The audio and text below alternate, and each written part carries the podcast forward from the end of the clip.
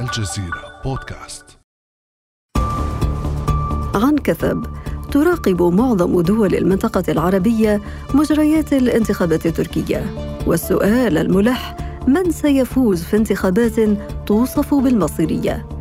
انتخابات لا تقتصر تأثيرات نتائجها المحتملة على الداخل التركي فقط بل قد تمتد عواقبها إلى دول الجوار في ظل سياسات إقليمية ودولية متغيرة. فما أهمية الانتخابات التركية للدول العربية؟ وما انعكاساتها على مستقبل العلاقات التركية العربية؟ وما التحديات التي تواجه سياسة تركيا الخارجية تجاه المنطقة العربية بعد انتخابات 2023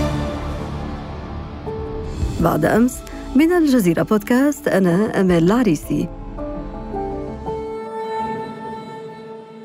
وأسعد في هذه الحلقة باستضافة الدكتور عصام عبد الشافي أستاذ العلوم السياسية والعلاقات الدولية. أهلا وسهلا بك دكتور عصام. أهلا وسهلا بك أمال. شكرا جزيلا. أهلا وسهلا. نورت الدوحة ونورت الأستوديو. الله يحفظك ويبارك فيك. شكرا جزيلا. بداية دكتور عصام أين تكمن أهمية الانتخابات التركية بالنسبة للمنطقة العربية؟ آه، ابتداء بسم الله الرحمن الرحيم. التحية لحضرتك والتحية لكل المستمعين. آه، لا يمكن الحديث عن منطقة الشرق الأوسط وخاصة خلال العقود الثلاثة الأخيرة إلا والحديث عن أهمية الدور التركي حيث ينظر إلى تركيا باعتبارها أحد أركان أربعة تقوم عليها التفاعلات الإقليمية في هذه المنطقة. بجانب كل من مصر والمملكة العربية السعودية وإيران هذه الأركان الأربعة تسمى قوى إقليمية وبالتالي القوى الإقليمية كمفهوم هي تلك الأطراف التي تمتلك من الإمكانيات والقدرات ما تستطيع به التأثير في معظم ملفات المنطقة. آه، تركيا اكتسبت مكانة كبيرة وخاصة وزادت هذه المكانة بعد التحولات السياسية التي شهدتها الدول العربية في في 2011 تمدد الدور التركي بدرجة كبيرة على خلفية تطورات الأحداث في سوريا على خلفية تطورات الأحداث في العراق أصبح لها حضور فاعل في سوريا وفي العراق. أيضا دخلت في مع نجاح التيارات السياسية ذات المرجعية الإسلامية في مصر. أصبح هناك نوع من أنواع التقارب السياسي مع النظام التركي. ثم كان هناك أيضا الدور التركي الفاعل والمتنامي في ليبيا بعد توقيع اتفاقية آه، الترسيم الحدود في 2019 إذا هي قوة إقليمية. نعم. لا يمكن للدول العربية أن آه، تغض الطرف عن نعم. هذه الانتخابات تماما. ونتائجها نعم، المحتملة نعم. طيب خلينا نبدأ واحدة واحدة كما يقال ما الذي يميز السياقات الإقليمية والدولية التي تجرى فيها هذه الانتخابات؟ هناك مجموعة من العوامل المهمة جدا جدا العامل الأول أنه منذ تقريبا عامين ونصف هناك تحولات سياسية في المشهد في المنطقة هناك ما يسمى بالمصالحات وسياسات التطبيع بين تركيا وعدد من الدول العربية وخاصة بعد تطبيع الدول الخليجية مع قطر في اتفاق العلا في يناير 2021 اتجهت تركيا إلى إعادة التموضع في علاقاتها الدولية. فتم تحسين العلاقات أو تطبيع العلاقات مع المملكة العربية السعودية وتم تبادل الزيارات والإعلان عن استثمارات كبيرة بين الطرفين. أيضا تم تطبيع العلاقات مع الإمارات العربية المتحدة وتم التوقيع في مارس 2023 على اتفاقية الشراكة الاقتصادية بين الإمارات وتركيا. كذلك أيضا تم التطبيع بين تركيا وإسرائيل وكذلك بدأت خطوات جادة لتطبيع العلاقات مع مع مصر. هذا متغير شديد الأهمية وهو فكرة إعادة التموضع في السياقات من شأنها تحسين العلاقات بين تركيا والنظم السياسية العربية. في المقابل جاءت تداعيات أزمة كورونا في 2020 كان لها تداعيات اقتصادية كبيرة على كل دول العالم وهنا أيضا كان للحضور التركي تأثير فاعل في فيما يتعلق بسلاسل الإمداد بخطوط الإنتاج وغيرها وسد الاحتياجات الأساسية لبعض الدول العربية. جاءت في الأهم والأخطر هي تداعيات الأزمة الأوكرانية وبرز أيضا الدور التركي ليس فقط بين الموازن ما بين أوكرانيا أو روسيا والغرب ولكن كان لها أيضا دور فاعل باعتبارها تم اختيارها لتكون مركزا للغاز في في العالم، تم اختيارها لتكون لتقود عمليات التفاوض حول قضية الحبوب وأصبحت مركزا للحبوب، ومعروف أن الدول العربية من أكثر الدول المستوردة للحبوب سواء من روسيا وأوكرانيا، وبالتالي تعاظم الدور التركي في ملف الحبوب، في ملف الغاز، في ملفات التسويات الإقليمية، في أيضا أن تكون جسرا للشراكة أو تعزيز العلاقات ما بين روسيا روسيا والغرب في إدارة مثل هذه التفاوضات. إذا تزامنت الانتخابات التركية بوتيرة متسارعة لعقد تحالفات وكذلك مصالحات كما ذكرت دكتور عصام بعد فترة من الصراعات وتمدد نفوذ أثار قلق العديد من الدول العربية. حدثنا عن هذه المرحلة بالذات التي تقترب من الانتخابات التركية. هناك تحدي كبير جدا في في في تركيا أو مجموعة تحديات آه، تحديات داخلية بدرجة مركزيه. التحدي الأول هو التحدي الاقتصادي وخاصة مرتبط بتراجع العملة التركية الليرة التركية أمام العملات الأجنبية. الليرة التركية ظلت ثابتة في بدايات عهد العدالة والتنمية ما يعادل تقريبا تتأرجح ما بين 2.5 إلى 3.5 ليرة مقابل الدولار. الآن نحن نتحدث عن ما يقترب من 20 ليرة للدولار الواحد. هذا فرض مجموعة من التداعيات الاقتصادية الكبيرة فيما يتعلق بارتفاع الأسعار فيما يتعلق بمعدلات التضخم فيما يتعلق بأيضا إعادة النظر بشكل دوري في الحد الأدنى للأجور في الداخل التركي بما انعكس سلبا على ردود ردود فعل الشارع التركي تجاه النظام السياسي. ولكن في المقابل المعارضة السياسية طرحت إشكاليات مهمة خلال المرحلة الماضية وكان أهم هذه الإشكاليات هي تحدي اللاجئين السوريين تحديدا لأنهم الأكثر كتلة الأكثر عددا الأكثر كثافة الأكثر انتشارا في المجتمع التركي. ولذلك اتجه آه، آه، النظام التركي برئاسة أردوغان إلى محاولة أيضا حلحلة العلاقة مع النظام السوري. فبدأنا نسمع عن لقاءات على مستوى نواب الوزراء. هناك لقاء على مستوى الوزراء يشارك فيه جويش أغلو وزير الخارجية التركي في في موسكو. وبالتالي حلحلة ملف اللاجئين أو المهاجرين يمكن أن ينزع ورقة من أوراق القوة التي تستخدمها المعارضة في مواجهة النظام في تركيا. في هذه النقطة بالذات ما هي القضايا التي تهم العرب وقد تتأثر بالنتائج المحتملة للانتخابات التركية؟ أهم ثلاثة قضايا من وجهة نظري القضية السورية هذه قضية مركزية بالنسبة للعرب لأنه في الأخير هناك وجود تركي في شمال سوريا وبالتالي إذا حدث تحول في نتائج الانتخابات فإن ذلك سيكون له انعكاس كبير على التموضع التركي في الملف السوري أو في الشمال السوري. الملف الثاني أيضا شديد الأهمية هو التموضع التركي في في شمال العراق وخاصة أيضا أن هناك وجود عسكري تركي فعلي في شمال العراق سواء كان ذلك يتم بتنسيق مباشر مع الحكومة العراقية أو في بعض الأحيان بيتم بمبادرات منفردة من النظام التركي. ثم الملف الثالث والأهم والذي يهم عدد من الأطراف أيضا هو ملف الملف الليبي وخاصة أن ليبيا أيضا وجود تركيا في ليبيا أثار نوعا من التوتر في العلاقات بين تركيا ومصر من ناحية وتركيا والإمارات العربية من ناحية ثانية. هناك ملف يهم تركيا بدرجة مركزية ولكنه ليس مركزيا بدرجة كبيرة للدول العربية. الملف الرابع وهو ملف غاز شرق المتوسط. مركزيا بالنسبة لتركيا لأنها تقريبا تستورد حوالي 85% من احتياجاتها من الغاز والسماح لها بترسيم الحدود مع مصر ومع قبرص. في شرق المتوسط سيعني فتحا استراتيجيا لها في هذا القطاع وبالتالي يخفف من حدة الأزمة. وهناك قضية أخرى دكتور عصام تتعلق بالصراع الفلسطيني الإسرائيلي ودور تركيا في هذا الشأن. آه، دور تركيا في هذا الملف شديد التأرجح. ولا يتسم بدرجة عالية من الاستقرار لأن تركيا كانت من أول الدول الإسلامية التي اعترفت بالكيان الإسرائيلي في 1949 ولكن خلال العقدين الأخيرين ظهر نوع من تحول الخطاب السياسي التركي تجاه هذا الملف وخاصة مع وجود نظام ذي مرجعية أو يقال أنه ذي مرجعية إسلامية. فأصبح هناك توجه استراتيجي تركي نحو الجنوب.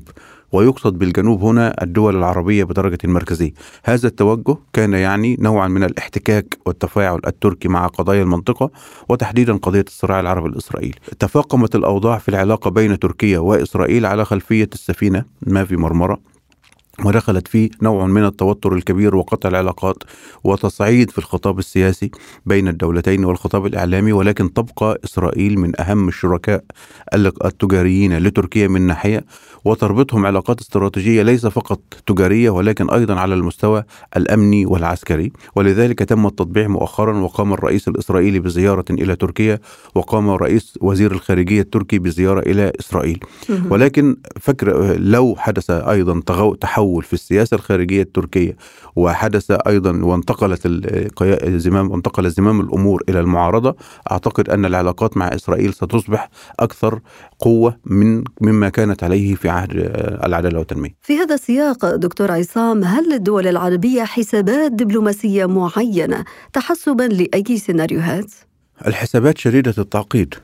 يعني لأنه في مثلا في انتخابات 2018 على سبيل المثال كان هناك توتر في العلاقات بين الدول العربية والنظام في تركيا، في وفق تقارير رسمية تركية معلنة اتجهت بعض الدول العربية لدعم المعارضة أمام أردوغان في انتخابات الرئاسة 2018 إيه، وأيضا كان هناك اتهامات تركية على سبيل المثال في 2016 أن هناك بعض الأطراف العربية تقف خلف محاولة الانقلاب الفاشلة في تركيا في 2016 ولكن الأوضاع الآن المفترض أنها تشير بعكس كل هذا لأن هناك تطبيع في العلاقات هناك إعلان عن استثمارات ضخمة هناك إعلان عن مشروعات استراتيجية عملاقة بين الدولتين وأنا وجهة نظري أنه من مصالح الدول العربية قد ترم أن من صالحها في هذه المرحلة أن يستمر النظام القائم حاليا حتى تستمر في الاستثمار في المشروعات التي تم الإعلان عنها لأن هذا يعني ردة جديدة.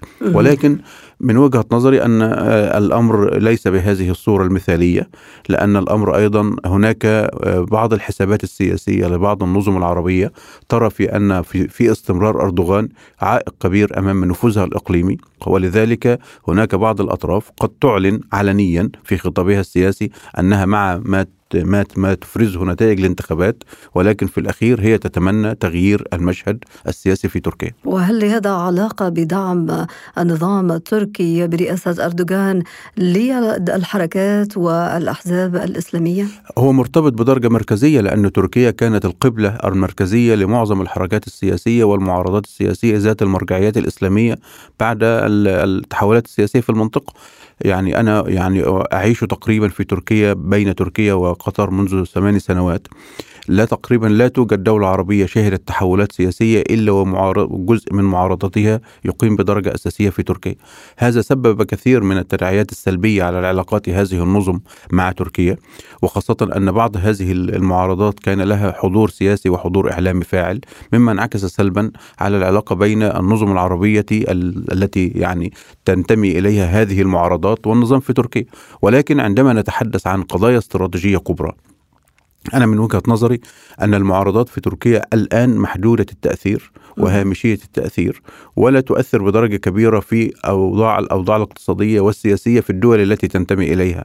وهو الدول العربية سواء على مستوى الشعوب أو على مستوى النظم تواجه تحديات أكبر بمراحل من فكرة الحديث عن معارضة سياسية هنا أو هناك. هناك تحديات أمنية ووجودية لهذه الدول تفرض عليها مزيد من التقارب مع تركيا. وهل تعتقد أن العملية الانتخابية التركية في حد ذاتها قد تحرج الديمقراطية في العالم العربي؟ هي تحرج لأن بس في الأخير عندما نقول تحرج من هذا سؤال مركزي هل تحرج النظم؟ النظم لا تعترف بالديمقراطيات ولا تهتم بمن يحرجها أما أن نتحدث عن الشعوب؟ الشعوب طواقة وترى في تركيا النموذج وترى في تركيا ملهما وخاصة أن معظم الشعوب العربية ترى أن تركيا تنظر إلى تركيا باعتبارها دولة إسلامية في الأخير وبالتالي أن هناك إمكانية لأن تحدث مثل التجربة الديمقراطية في تركيا في الدول العربية فليس هناك عائق بسبب دين أو مرجعية. ولذلك هي تحرج تحرج الشعوب التي تتطلع ولكن لا تحرج النظم التي ترى الآن أنها بعد إعادة التموضع.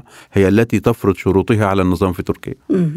طيب بغض النظر عن النتائج المحتملة للانتخابات التركية ما الثابت والمتغير في العلاقات التركية العربية برأيك؟ الثابت آه، هناك مجموعة من الملفات شديدة الأهمية لا يمكن للطرفين أن يعني يتجاوزها. الملف الأول هو ملف الحدود لأن في تركيا في الأخير دولة جوار ترتبط بحدود برية مباشرة مع العراق ومع سوريا وبالتالي الأمن القومي التركي والأمن القومي العراقي والأمن القومي السوري يرتبط ارتباطا استراتيجيا في, في هذا الملف. الملف الآخر ملف الطاقة لأن تركيا دولة من أكبر دول العالم استيرادا وبالتالي وترتبط أيضا سواء فيما يتعلق بالاستيراد أو فيما يتعلق بمنطقة النزاع على الطاقة في شرق المتوسط فأصبح ملف ملف الطاقة من الملفات الاستراتيجية التي يجب على الدول العربية أن تنسق فيها مع تركيا. الملف الثالث شديد الأهمية هو ملف المياه لأن لا ننسى أن منابع الأساسية لنهري دجلة والفرات في العراق وسوريا ينبعان من تركيا سوريا والعراق دولتا مصب وبالتالي أيضا لا يمكن أن تتجاوز الدولتان الاحتياجات المائية ولا بد أن تنسقان مع تركيا في هذا الملف الملف الرابع ملف الأكراد وهو ملف شديد الأهمية أيضا والخطورة وثابت نعم. لأنه آه، تركيا أكبر تجمع للأكراد في العالم يوجد في تركيا وهناك كتلة كبيرة للأكراد في شمال العراق في إقليم كردستان وكتلة كبيرة أيضا للأكراد في شمال شرقي سوريا وبالتالي الحديث عن أي توتر حدودي على هذا في هذه المناطق وخاصة عندما يرتبط بالملف التركي سيثير درجة عالية من الحساسية الأمر الذي سيفرض إجبارا على أي نظام سياسي في تركيا أن يتعاطى مع هذه الملفات الأربع بدرجة عالية من الأهمية وما هو المتغير؟ المتغير النظام السيا... النظم السياسية في المنطقة والنظم السياسية في والنظام السياسي في تركيا. إذا نجح كمال كليشدار أوغلو فان أعتقد أن الأولوية ستكون للتوجه غربا وليس للتوجه شرقا وسيكون هناك نوع كبير من التراجع في الأولويات للقضايا العربية. على حساب الاندماج الأكبر والأوسع في آه، الاتحاد الأوروبي. نعم.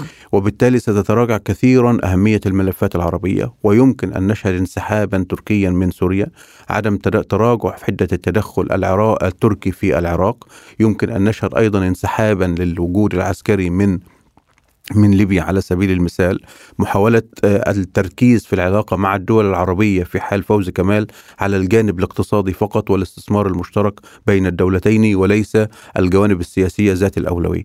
آه، أما في حال فوز الرئيس الحالي أردوغان أعتقد أنه سيكون هناك نوع أكبر من الاندماج في المنطقة والتعاطي الأوسع والأعمق مع قضايا المنطقة وتركيز على أهمية الحضور التركي وتعزيز المكانة التركية في هذه الملفات. ولكن لا أعتقد أن تركيا لن تتنازل بدرجة كبيرة عن حضورها الفاعل والوازن في الملفات الأمنية والعسكرية سواء فيما يتعلق بقطر أو سواء فيما يتعلق بليبيا أو حتى في المناطق التي تسمى بالشمال السوري المحرر. في الختام دكتور عصام لا يمكن الحديث عن مسارات السياسة الخارجية التركية تجاه المنطقة العربية بعد انتخابات 2023 دون الإشارة إلى المؤثرات الخارجية الإقليمية المتمثلة في إسرائيل وإيران نحن بدأنا بالحديث نعم. عن الرباعي القوي الإقليمي نعم. في المنطقة نعم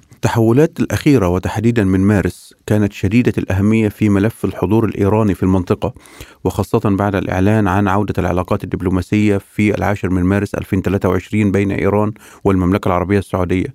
ثم زيارة الرئيس الإيراني إبراهيم رئيسي إلى سوريا وتوقيعه على نحو 15 اتفاقية تعاون اقتصادي وبالتالي التمدد والحضور الإيراني يفرض أيضا تأثيره على السياسة التركية فيما بعد الانتخابات لأن هناك سيولة في العلاقات الإقليمية وبالتالي ستحاول تركيا الاستفادة من هذه الحركية السياسية في تعظيم وجودها وحضورها الاقتصادي في في المنطقة الشرق الأوسط والعالم العربي أيضا الحديث الآن نحن أمام مجزرة أرتكبت في الأراضي الفلسطينية المحتلة قامت بها إسرائيل وبالتالي أيضا وصدرت تصريحات رسمية عن المؤسسين عن السياسيين الأتراك تجاه هذا الملف. ولكن في الأخير أيضا أعتقد أنه في حال نجح أردوغان في الانتخابات يوم الرابع عشر من مايو الحالي أعتقد أنه سيكون هناك تحول نوعي في لغة الخطاب السياسي التركي تجاه إسرائيل لصالح الفلسطينيين وليس العكس. وماذا إذا فازت المعارضة؟ إذا فازت المعارضة سيكون هناك تماهي مع الخطاب الإسرائيلي في المنطقة وللأسف الشديد من وجهة نظر. إذا دكتور عصام الانتخابات التركية تهم بشكل كبير المنطقة نعم، العربية. نعم نعم. أجبنا نعم عن السؤال الرئيسي في هذه نعم. الحلقة. فماذا أعدت السياسة الخارجية للدول العربية لمواجهة كل هذه المتغيرات المحتملة؟ طيب هو الحديث عن آه، إذا كنا تحدثنا عن توجهات السياسة الخارجية التركية تجاه أهم قضايا المنطقة أنا من وجهة نظري أن البوصلة العربية غائبة في معظم قضايا كل المنطقة. إذا كنا نتحدث عن الملف كما يعني نتابع جميعا تطورات المشهد السوداني بدرجة مركزية. الحديث عن عودة التطبيع مع نظام بشار رغم كل الجرائم التي ارتكبها هذا النظام خلال العشر سنوات الماضية. للأسف الشديد معظم النظم السياسية العربية لا ليس لديها بوصلة استراتيجية حقيقية في التعاطي مع تركيا. بمعنى أنهم إذا كانوا يدعمون أردوغان اقتصاديا الآن خلال العام الأخير ووقعوا عدد كبير من الاتفاقيات الاقتصادية معه فإن الكثير من هذه النظم يتمنى سقوط أردوغان لأنه يشكل منافسا استراتيجيا للمشروعات الإقليمية في المنطقة وبالتالي ماذا أعدت؟ أعتقد أنها البعض يراهن بدرجة كبيرة على نجاح كمال كليشدار أغلو حتى يعزز من علاقاته مع كمال في اتجاه أنه فقط تركيا دولة مأزومة اقتصاديا تحتاج إلى الدعم الاقتصادي فيمكن أن نوفر الدعم الاقتصادي مقابل أن تخرج من ملفات المنطقة فتفرض هذه النظم هيمنتها على الملفات التي تريد أن تتحرك فيها بدرجة عالية من الأريحية. وفي هذا تناقض باعتبار أن عدد من الدول العربية وفي مقدمتها دول الخليج تتجه سياستها الخارجية نحو الشرق والحال أن كليتشدار أوغلو المرشح المعارض التركي يتجه نحو الغرب. نعم. هذا هو المتغير الحاكم في العلاقات بين الدول العربية للأسف أنه في الوقت الذي تتجه فيه نحو الشرق وكمال يعلن توجهه نحو الغرب فإنها ستكون أقرب إلى كمال لأنه من منظورها سيكون نظام سياسي هش يحتاج إلى مزيد من الدعم الاقتصادي وبالتالي سيغض الطرف عن كثير من سياسات هذه النظم وعن مشروع تركيا الإقليمي في المنطقة العربية. الدكتور عصام عبد الشافي أستاذ العلوم السياسية والعلاقات الدولية شكرا جزيلا لك على هذه الحلقة المفيدة والممتعة. شكرا جزيلا. الله يحفظكم. موفقين دائما إن شاء الله. بارك الله فيك. كان هذا بعد أمس.